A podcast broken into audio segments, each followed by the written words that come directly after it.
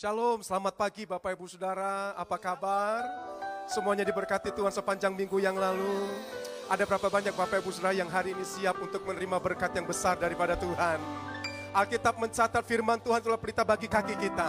Terang bagi setiap jalan-jalan kita. Amin. Mari saudara kita bangkit berdiri bersama-sama. Di mana pun Anda berada pagi ini, mari siapkan waktu untuk Tuhan. Kita meninggikan nama Tuhan.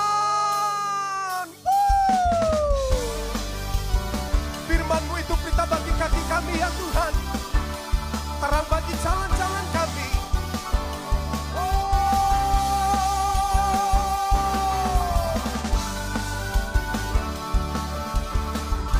Mari dengan kami bersama-sama kita katakan di hadapan Tuhan. Come on,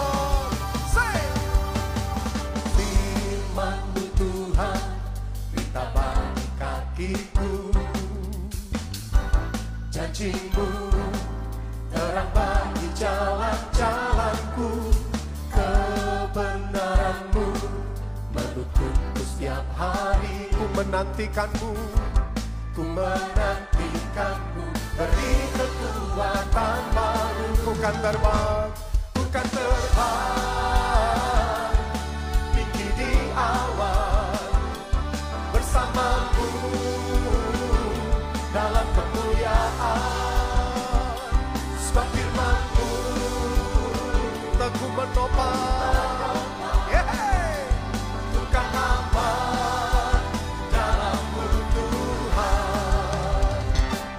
yang percaya katakan Woo! yang percaya katakan amin.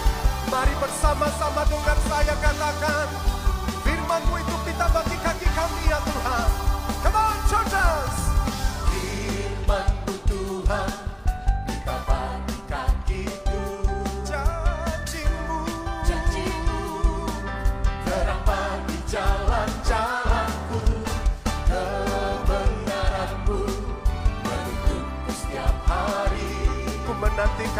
ya Tuhan yes beri kekuatan baru. Come on tangan saudara. Bukan terbang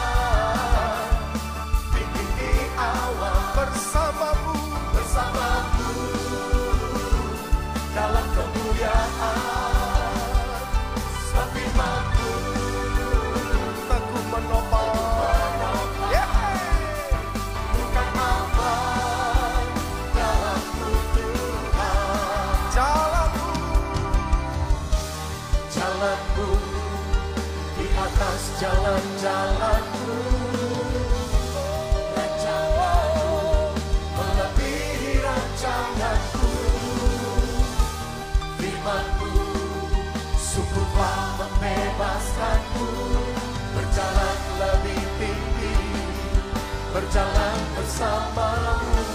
Mari kepakan kedua tangan saudara. Bukan terbang Come on. Tinggi di awan. Yes, iman kami ya Tuhan. Dalam kemuliaan. Sebab firmanmu.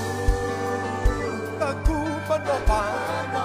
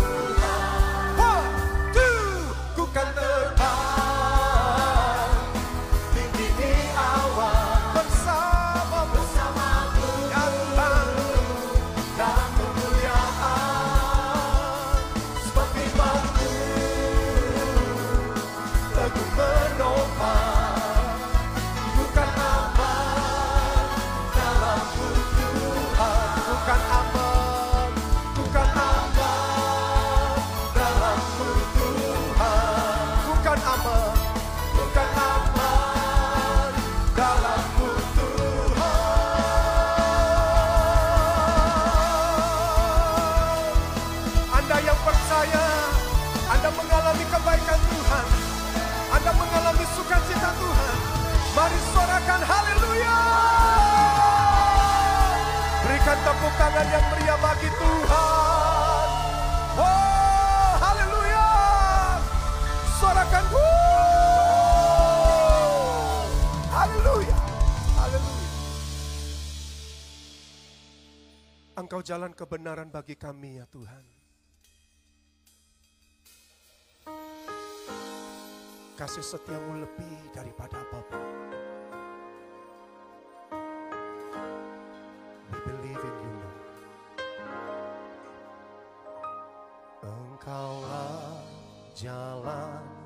yang sempurna, janjimu murni bagai emas perak, perisai perlindungan, keselamatanku.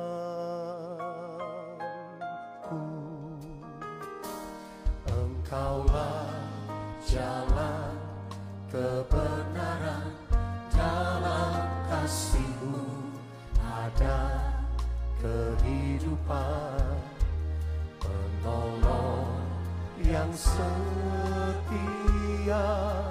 di dalam kesesatan.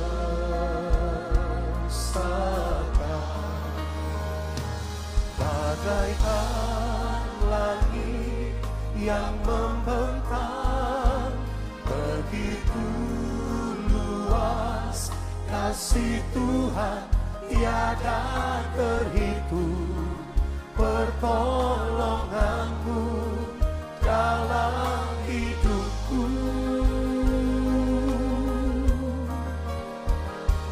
Bagaikan dalamnya samudra begitu dalam kasih Tuhan tiada terhitung kesetiaanmu dalam hidupku. Mari dengan segenap hati katakan Engkaulah jalan yang sempurna janjimu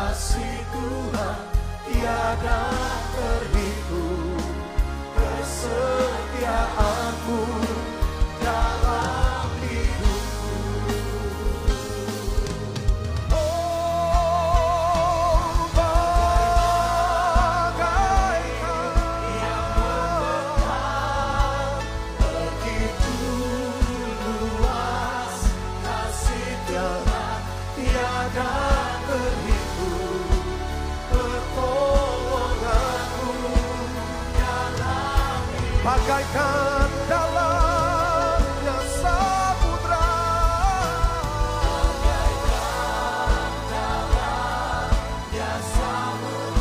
Begitu dalam kasihmu ya Tuhan. Kasih Tuhan tiada terhitung kesetiaanmu dalam hidupku. Mari sekali lagi bagaikan langit yang membentang Ya. itulah kasihmu bagi kami ya Tuhan lebih luas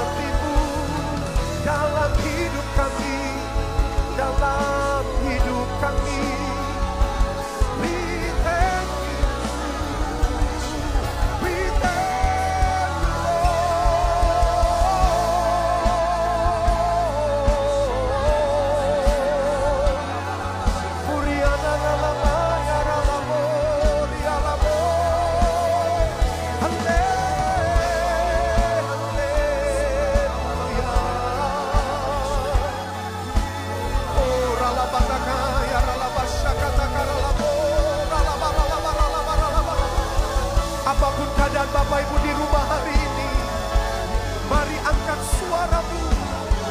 Sembah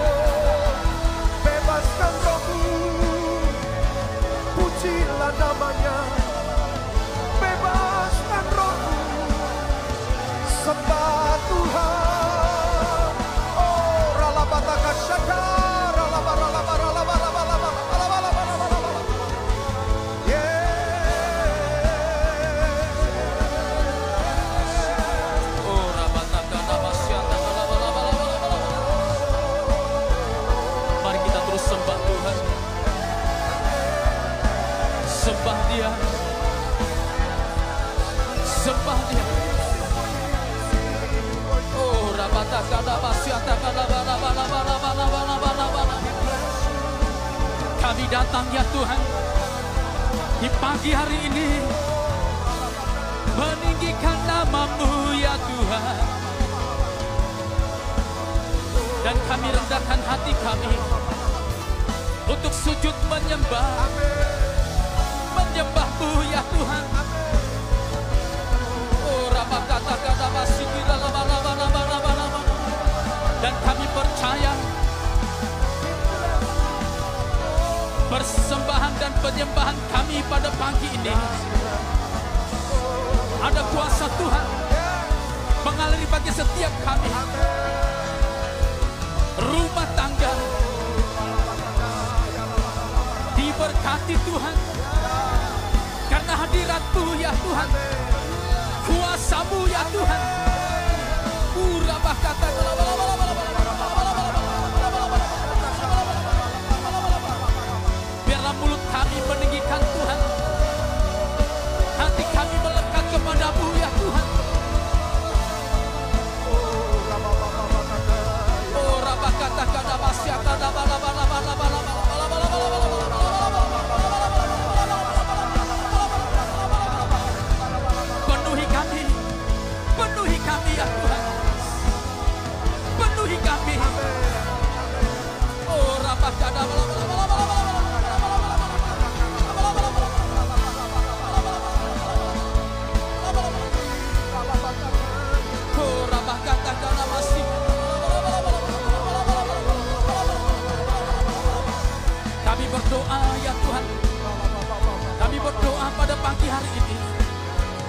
Engkau memberkati negeri kami Indonesia. Yang saat ini sedang bergumul ya Tuhan. COVID-19 ini biarlah berlalu atas negeri kami. Dan tidak lagi jatuh korban. Tidak lagi orang-orang mengalami penderitaan COVID-19. Tapi biarlah mereka semua kami dilindungi oleh Tuhan. Dan yang sakit Tuhan sembuhkan.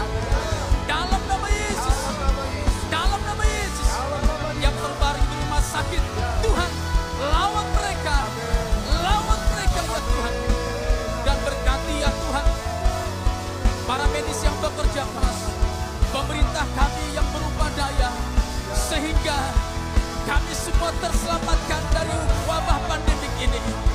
Tuhan kami berdoa, biarlah vaksinnya akan segera Tuhan berikan bagi kami. Dalam nama Yesus. Oh, rabatakan, Kami juga berdoa ya Tuhan untuk pilkada di tahun ini, di bulan Desember ini. Tuhan kami berdoa, biar Engkau tentukan para pemimpin-pemimpin yang memiliki hati atas kota demi kota, di mana pun mereka berada ya Tuhan.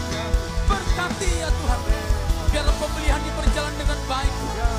Biar semua ya Tuhan, penyertaan Tuhan menyertai kota-kota yang ada, keamanan, perlindungan, keadilan dan kejujuran.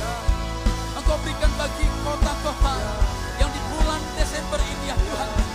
Kami berdoa, biar Engkau pakai anak-anak Tuhan untuk dipilih bagi negeri ini ya Tuhan. Berkati ya Tuhan. Berkati. Berkati ya Tuhan.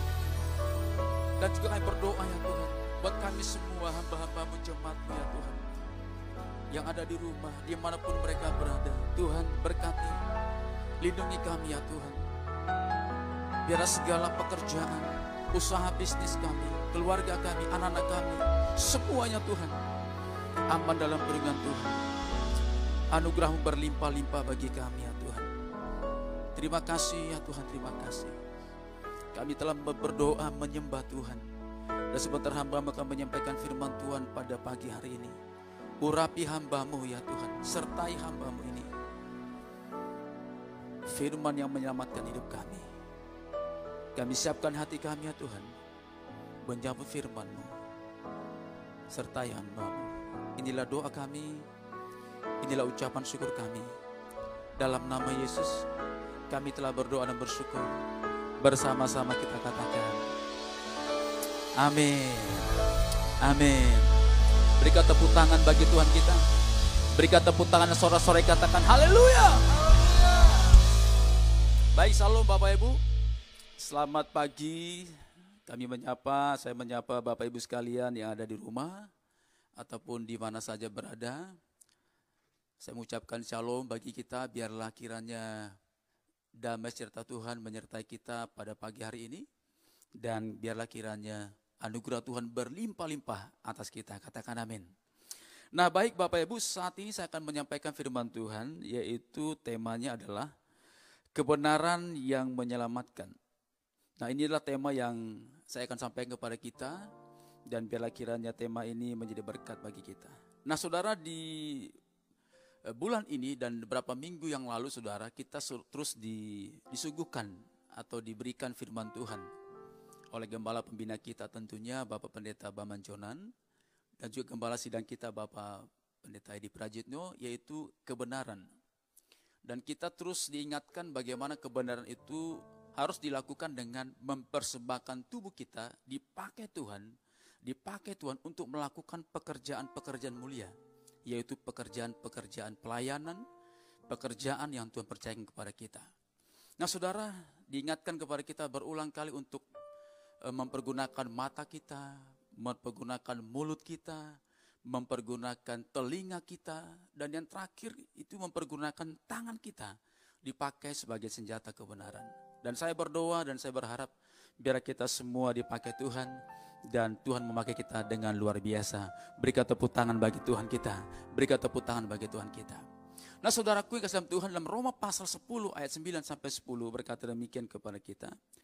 Sebab jika kamu mengaku dengan mulutmu bahwa Yesus adalah Tuhan dan percaya dalam hatimu bahwa Allah adalah Allah telah membangkitkan dia dari antara orang mati, maka kamu akan diselamatkan. Ayat ke-10.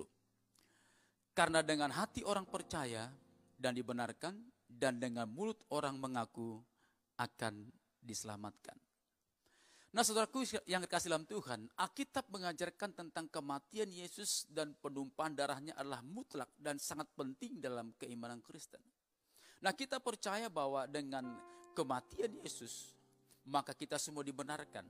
Dengan kematian Yesus, maka kita semua itu diselamatkan. Katakan amin. Katakan amin.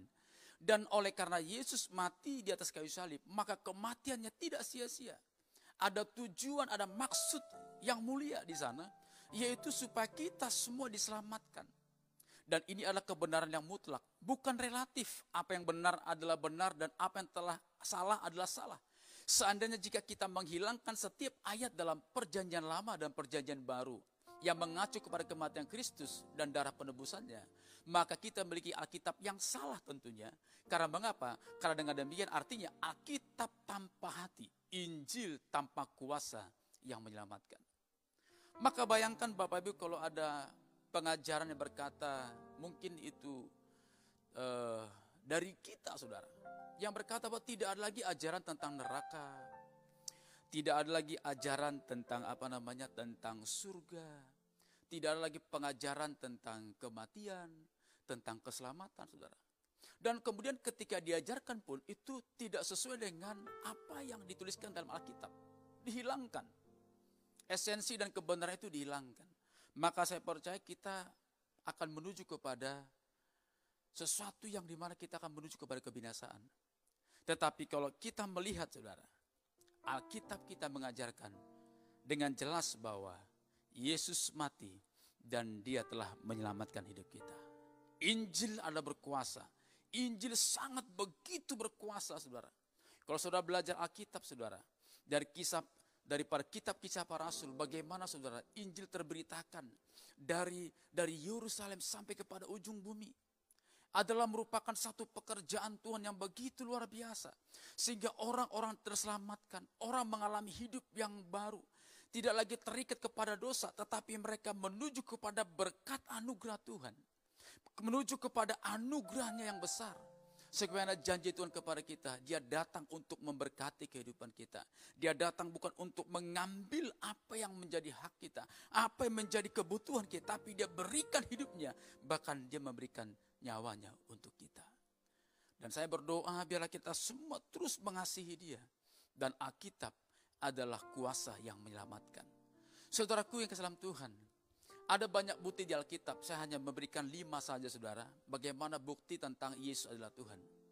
Saya mau katakan kepada kita hari-hari ini banyak sekali dan mungkin kita sering mendengar. Ada orang-orang tertentu yang mengatakan Yesus itu bukan Tuhan. Yesus itu bukan bukan Tuhan, dia hanya manusia, dia hanya nabi biasa saja. Tapi saya mengutip beberapa ayat, ada lima ayat saja, ada begitu banyak ayat saudara, yang mendukung bahwa Yesus adalah Tuhan. Saudara bisa baca dalam Matius pasal 12 ayat 8, karena anak manusia adalah Tuhan dari hari sabat. Lukas 6 ayat 5 kata Yesus lagi kepada mereka, anak manusia adalah Tuhan atas hari sabat. Yohanes 12 ayat 44 dikatakan, tetapi Yesus berseru kepadanya, barang siapa percaya kepadaku, ia bukan percaya kepadaku tetapi kepada dia yang mengutus aku.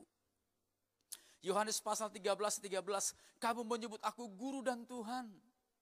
Dan katamu itu tepat sebab memang akulah guru dan Tuhan. Wahyu 1 ayat 8 ini sangat terkenal. Aku adalah Alfa dan Omega. Firman Tuhan Allah yang ada dan yang sudah ada dan yang akan datang dan yang maha kuasa. Saudara, bukti ini jelas. Yesus adalah Tuhan, katakan amin. Yesus adalah penyelamat kita, katakan amin. Tidak ada yang lain, saudara. Tidak ada yang lain. Yesus adalah Tuhan dan saya aminkan itu. Begitu banyak hari ini saudara pandangan-pandangan yang menyangkali tentang Yesus. Menyangkali tentang keilahian Yesus. Tapi pada pagi hari ini biarlah Yesus yang paling utama. Dan Yesus yang menjadi terutama dalam kehidupan kita. Berikan tepuk tangan bagi Tuhan kita. Berikan tepuk tangan bagi Tuhan kita. Hanya Engkau Juru selamatku Tuhan kau setia padaku yang ku pegang, yang ku pegang hanya janjimu. Ku percayakan hidupku. Mari sembah, ku sembah, ku sembah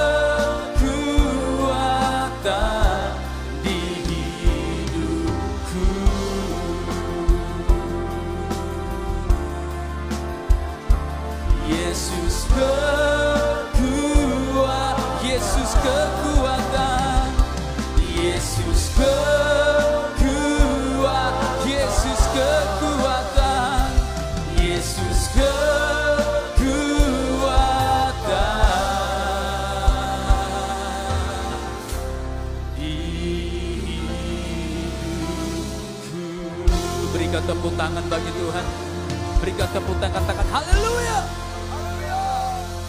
Nah saudaraku Islam Tuhan. Di dalam kitab Roma pasal yang ke 10 ayat 9 itu garis bawah kitab saudara ada kata penting yaitu sebab jika kamu mengaku dengan mulutmu. Nah saudaraku yang Islam Tuhan, ini merupakan kata yang paling penting karena saudara kalau baca Alkitab, saudara belajar Alkitab, maka kitab eh, Roma adalah kitab yang eh, di dalamnya adalah doktrin dan pengajaran Paulus yang begitu kuat. Nah saudara, Roma pasal 10 ayat 10 ayat 9 dikatakan bahwa kata mengaku dengan mulut atau confess atau homolegeo artinya mengakui hanya Yesus juru selamat dan berjanji mengikutinya. Nah maka saudara Roma pasal 10 ayat 9 sampai 9 adalah merupakan satu ikrar iman yang sederhana tetapi di dalamnya ada esensi doktrin teologi yang begitu kuat yang di mana tujuan Paulus adalah untuk menunjukkan kesederhanaan skema Injil tentang keselamatan. Dan pada saat yang sama kuasanya besar Injil adalah kekuatan Allah. Paulus katakan demikian. Sederhana, sederhana ayatnya cuma dua, dua ayat saja. Dan sangat berbeda dengan hukum-hukum yang ada. Yang di mana penuh dengan ritus, tata cara, upacara yang pada umumnya pada waktu itu.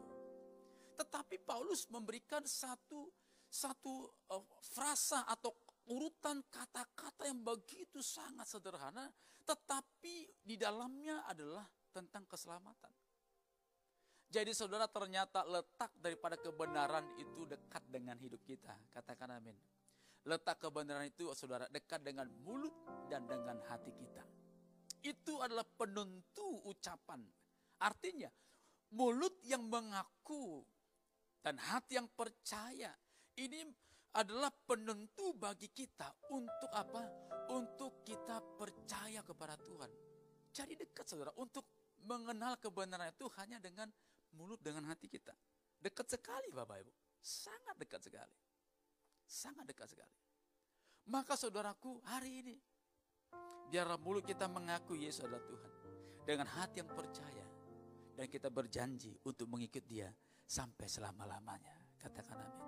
Maka saudara, apa yang terjadi kalau kita pakai mulut kita mengaku dengan Tuhan? Maka saya percaya Tuhan akan menyelamatkan kita dalam ayat ke-10. Nah, apa artinya saudara? Berarti ketika kita diselamatkan, kita perlu menjaga perkataan kita. Karena mulut kita ini menjadi penuntut hidup kita. Maka pergunakanlah kata-kata yang menghibur, kata-kata yang menguatkan, memberi kepastian di tengah-tengah yang tidak pasti ini saudara. Antara asa dan harapan kita nggak tahu.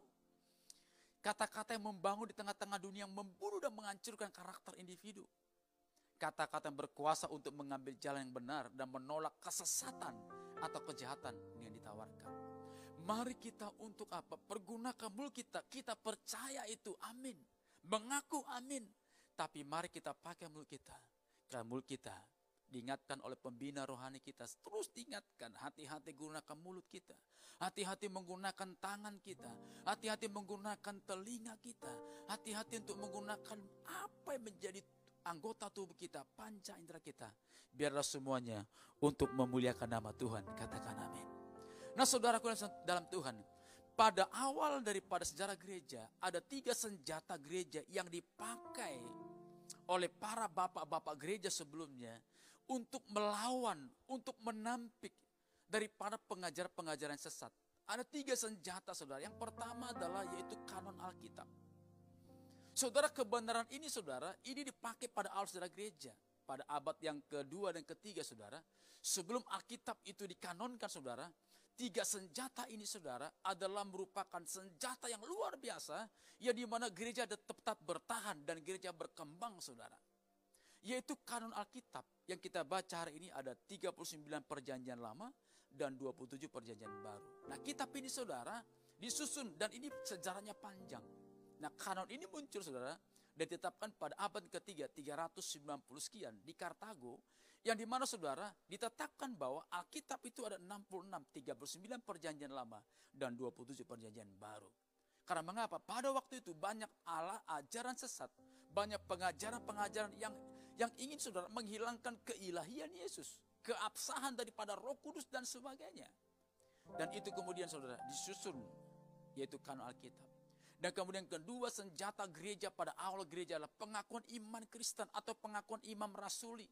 Yang sering kita mungkin mendengarnya saudara. Itu aku percaya kepada Allah Bapa yang Maha Kuasa kalian bumi.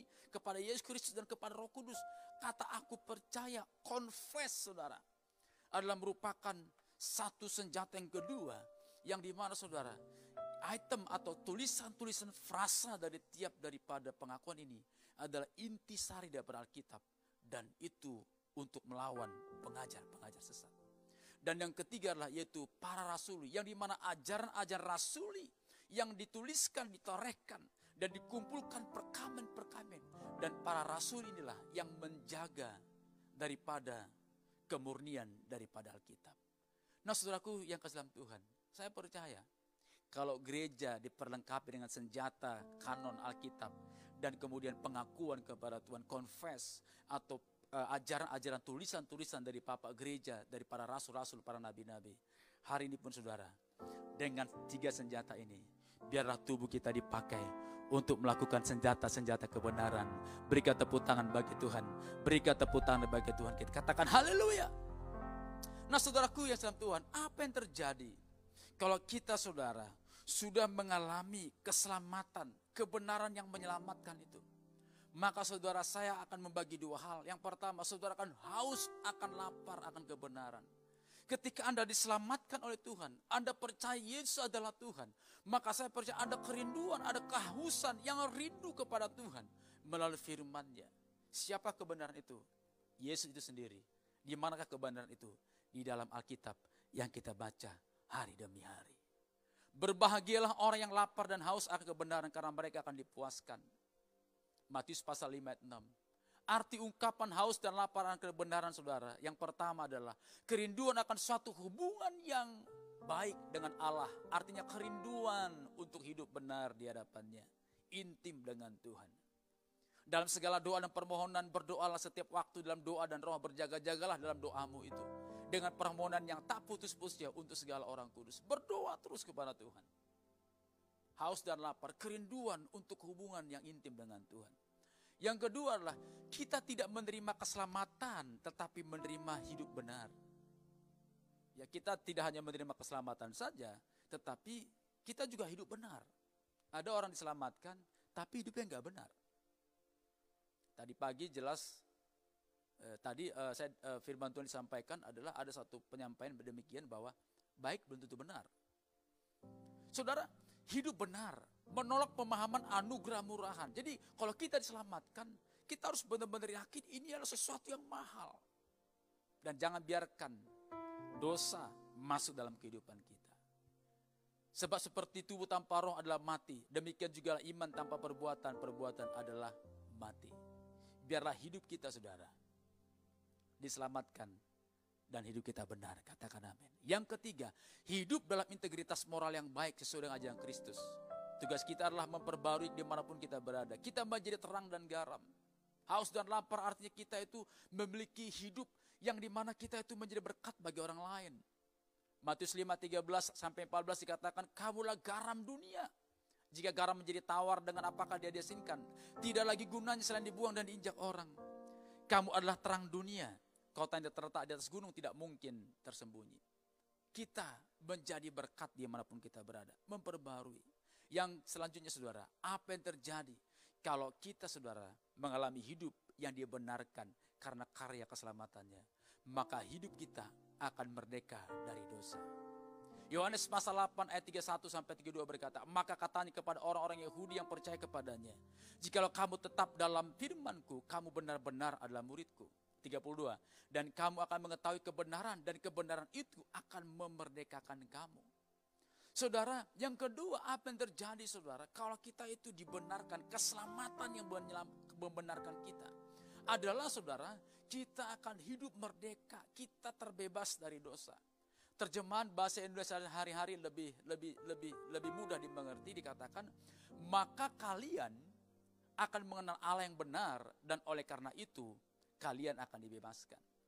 Kebenaran ada aletia, memerdekakan aletero artinya kalau kita mengalami Tuhan, kalau kita diselamatkan Tuhan, maka saudara, kita semua akan dibebaskan. Katakan amin. Katakan amin. Bebas dari apa saudara? Kita bebas dari belenggu dosa. Dan kita tidak dipakai oleh senjata-senjata iblis untuk melakukan hal dosa. Tapi tubuh kita dipakai untuk melakukan hal-hal yang benar. Kebenaran bukan membuat Anda bebas, kebenaran akan membuat Anda bebas. Bahwa tidak ada orang yang bebas, tetapi dia melatih dirinya dalam meditasi hukum. Tidak ada seorang orang, tidak ada orang yang benar-benar bebas, tetapi yang dalam hatinya kekuatan dosa dihancurkan. Perbudakan dosa adalah perbudakan yang paling menyedihkan dan kebebasan dari rasa bersalah adalah kebebasan terbesar. Saudara artinya apa? Kita ini bebas bukan sebebas-bebasnya melakukan dosa. Artinya kita terbebas dari ikatan dosa. Mari kita latih diri kita dalam meditasi hukum, meditasi hukum Allah. Artinya saudara, kita melatih panca indera kita. Kita melatih tubuh kita untuk melakukan apa yang berkenan di hadapan Tuhan. Selalu kita diingatkan untuk kita melakukan hal-hal yang menurut kehendak Tuhan itu berkenan. Karena mengapa saudara? Dengan meditasi memusatkan diri kita kepada Tuhan. Dalam bentuk doa. Menyadari betapa besarnya Tuhan. Merenungkan firmannya. Maka dia akan masuk dalam kehidupan kita. Dan dia hidup di dalam kita. Dan dari dalam akan mengalir air-air kehidupan yang terpancar dan kita praktekkan dalam kehidupan kita. Kita bebas. Kita bebas dari belenggu dosa. Dan kita merdeka. Kita dimenangkan. Dan kita menjadi muncul sebagai pemenang. Dan apa yang kita lakukan, apa yang kita kerjakan, semua disertai oleh Tuhan. Berikan tepuk tangan bagi Tuhan. Berikan tepuk tangan bagi Tuhan. Nah saudara dalam Tuhan, kebenaran menghancurkan dosa. Pengaruh Injil adalah untuk mematahkan ikatan kekuatan dosa dan membebaskan orang berdosa. Agama bukan mengajarkan penindasan, Kekerasan, moral hidup yang rendah. Saudara, kalau ada agama mengajarkan penindasan, fitnah, hujatan dan sebagainya, kekerasan, etika moral yang rendah, saudara. Saya yakin itu bukan kebenaran. Itu akan menghancurkan kehidupan kita. Maka Yesus berkata kepada Yohanes pasal 8 ayat 44, Iblislah yang menjadi bapamu dan kamu ingin melakukan keinginan-keinginan bapamu. Ialah pembunuh manusia sejak semula dan tidak hidup dalam kebenaran. Sebab di dalam dia tidak ada kebenaran. Apabila ia berkata dusta, ia berkata atas kehendak sendiri. Sebab ia adalah pendusta dan bapa dari segala pendusta. Dengan Injil saudara, maka kuasa dosa dipatahkan. Sebab Tuhan ada roh dan di mana ada roh, di situ ada kemerdekaan. Apa yang terjadi kalau kita mengalami kemerdekaan? Kita mengalami kebebasan, maka kita akan dipenuhi dengan roh dan roh itu akan memerdekakan kita. Maksudnya adalah bebas dibimbing oleh iman. Mereka adalah orang-orang berpikiran bebas dan pikiran terpikat yang dibawa ke dalam ketaatan kepada Kristus. Katakan amin. Kita akan dibawa kepada Kristus, kita akan semakin taat, kita akan semakin mengerti rencana Tuhan. Kita akan mengerti apa tujuan Allah bagi kita. Kalau kita mendengar apa yang dikatakan firman Tuhan kepada kita. Tapi kalau kita tidak berpikir sama seperti Tuhan berpikir, maka saya percaya saudara, kita tidak merdeka, kita akan terikat dan kita akan masuk ke dalam dosa kebinasaan itu. Saudara di Alkitab, ada dua tokoh yang begitu sangat terkenal yang namanya adalah perempuan berzina. Tidak sebutkan nama ini dalam kitab. Dalam Yohanes pasal 8 ayat 1 sampai 20. Bapak bisa baca di rumah. Di mana saudara seorang perempuan yang berzina ini saudara. Kedapatan. Orang Farisi membawa dia ke hadapan Yesus. Dan saudara tahu pada waktu itu orang berzina harus dilempar sampai mati. Dan itu hukum Taurat saudara. Bukan hukum kasih karunia perempuan yang berzina ini kedapatan. Dan ketika itu saudara Yesus memberikan pengajaran yang begitu banyak menarik orang. Dan tiba-tiba saudara dibawalah perempuan ini di tengah-tengah Yesus. Karena Yesus dikerumuni banyak orang saudara. Saya yakin perempuan ini dibawa dengan hati yang hancur. Kalau saya memposisikan diri saya di situ saudara, maka saya percaya saya akan seperti dia. Setengah jiwa saya sudah hilang. Karena kenapa? Hukumannya dilempar pakai batu. Saudara kemudian Yesus melihat perempuan saya yakin dia menangis terpatah-patah dan begitu sedihnya. Dan kemudian berkata, Yesus, perempuan ini berdosa berzina. Apa yang harus dilakukan? Saudara, Yesus tidak memberikan satu kata-kata firman di situ. Tidak ada uraian kata-kata yang begitu panjang, saudara. Tetapi dia mengambil satu, mungkin mungkin satu benda, saudara dan kemudian perempuan itu tepat di barisan Yesus dan uh, para apa namanya orang banyak di sana. Dan kemudian dia menggaris tanah itu saudara. Dan dia garis tanah itu. Dan saya yakin perempuan ini dia dia nggak bisa lihat ke atas begitu malunya. Dan akhirnya saudara Yesus menarik satu garis panjang melintang begitu. Dan perempuan itu tersungkur di bawah menangis terseduh-seduh. Dan kemudian Yesus mengatakan demikian. Siapa yang di antara kamu tidak berdosa, silakan lempar wanita ini, saudara. Saudara mendengar kata itu perempuan ini pasti lempar. Dan orang pasti ingin melempar perempuan ini. Karena itu sudah terbiasa pada waktu itu. Saudara, dengan waktu tidak lama saudara. Mungkin saja Yesus mengumpulkan batu atau mempersilahkan ambil batu. Setelah ditunggu berapa menit, berapa waktu kemudian saudara. Ternyata tidak ada satu batu pun yang menyentuh tubuh wanita itu. Kemudian wanita itu melihat dan tidak ada orang. Dan wanita itu saya yakin dia menyembah karena kenapa? Dia berhutang nyawa kepada Yesus. Saya yakin perempuan ini akan lakukan apa saja untuk Yesus karena dia telah lepas dari cerat hukuman itu.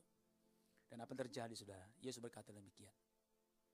Pergilah dan jangan berbuat dosa lagi.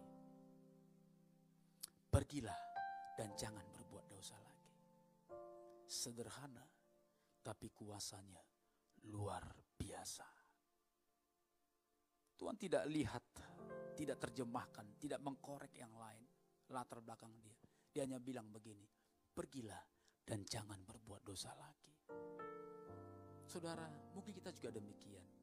Ada dosa-dosa yang kita lakukan. Hari ini, tutup semua itu, bertobat, dan jangan lakukan lagi.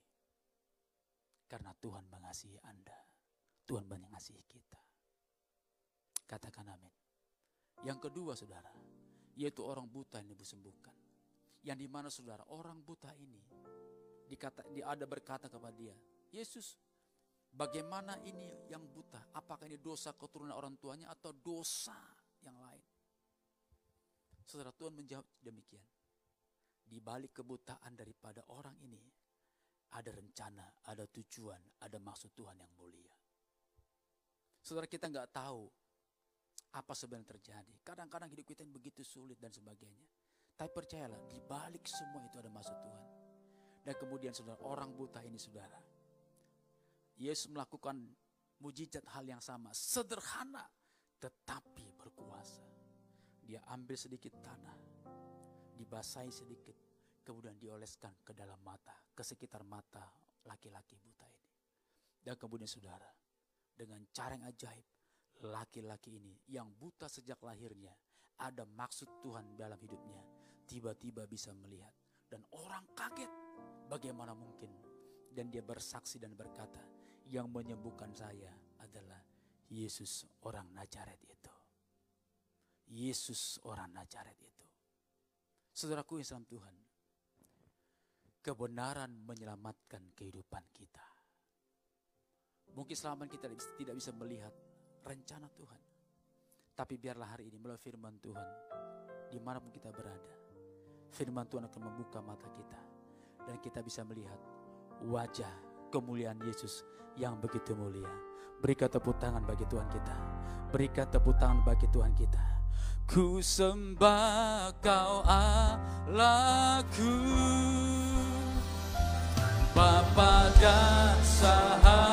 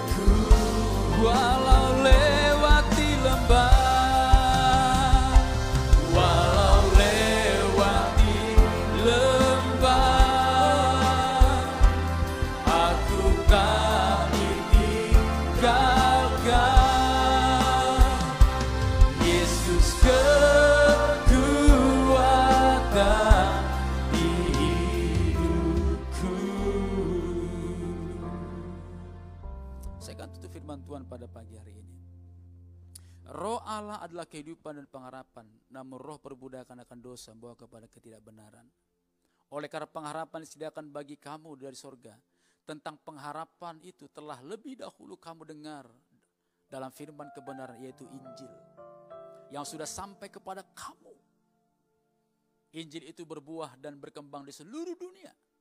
Demikian juga di antara kamu sejak waktu kamu.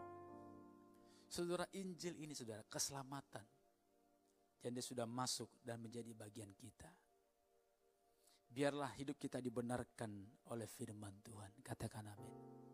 Mari kita buang dari segala perbuatan dosa yang bawa kita kepada tidak benaran.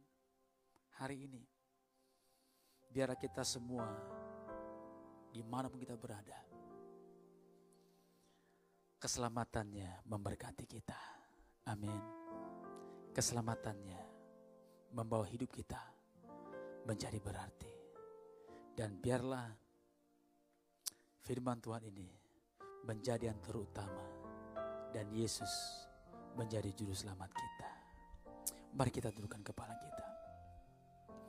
Tuhan terima kasih kami bersyukur kepadamu pada hari ini. Firmanmu ya Tuhan mengajari kami, memberkati kami pada hari ini. Kami bersyukur ya Tuhan bahwa kami tidak pernah meragukan kasih setiamu bagi kami. Setiap waktu Engkau menyertai kami. Engkau meng- mengaruniakan kepada kami keselamatan yang begitu indah. Mari Bapak Ibu angkat kedua tanganmu. Hari ini biarlah firman Tuhan masuk dalam hatimu. Dan dia mengubahkan engkau. Engkau menjadi orang yang haus dan lapar akan kebenaran. Engkau menjadi orang yang bebas, terlepas, merdeka dari belenggu dosa. Sehingga hidup kita berarti. Hidup kita benar-benar sungguh-sungguh dipakai Tuhan menjadi senjata-senjata kebenaran. Oh rabatakana masyiantaka rabatakana mana mana mana. Urapi sertai hamba-hambamu ya Tuhan yang ada di rumah.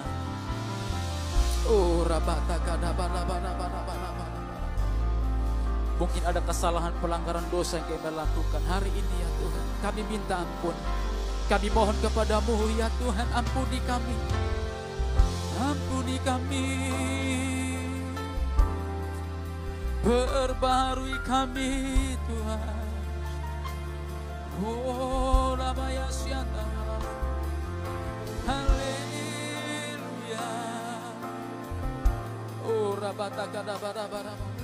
Biar firmanmu menerangi langkah kami. Firmanmu memperbarui seluruh hidup kami. Haleluya, haleluya. Oh.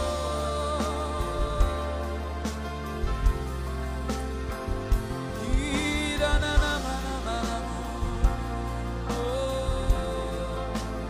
Terima kasih, kasih buat janjimu. Engkau jadikan kami sebagai anak-anak Allah. Engkau janjikan kepada kami ya Tuhan berkat anugerah yang berlimpah-limpah. Kalau saat ini mungkin kami yang sedang sakit di rumah, sembuhkan ya Tuhan, pulihkan ya Tuhan. Mungkin yang terikat Tuhan lepaskan, bebaskan. Yang mungkin saat ini bergumul Tuhan berkati. Keluar. Berikan solusi bagi kami ya Tuhan. Yang mungkin tertekan Tuhan berikan keringanan. Berikan kesukaan, kegirangan ya Tuhan. Oh rabataka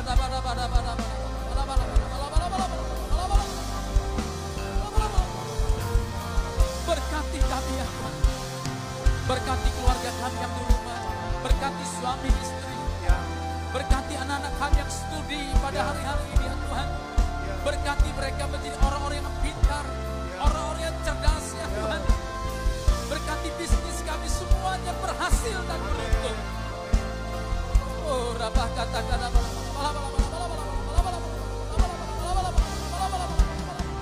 Kami berdoa juga ya Tuhan untuk pemerintahan kami negeri kami Indonesia. Berkati dari Sabang sampai Merauke. Pemerintahan tertinggi bahkan, bahkan pedesaan, kota bahkan pedesaan. Berkati ya Tuhan, bahkan kota Medan Sumatera Utara. Berkati Pak, berkati ya Tuhan. Kami juga berdoa ya Tuhan untuk para pemimpin-pemimpin rohani kami yang berjaga-jaga berdoa atas kami. Berkati Bapak Pendeta Bang Bang Jonan.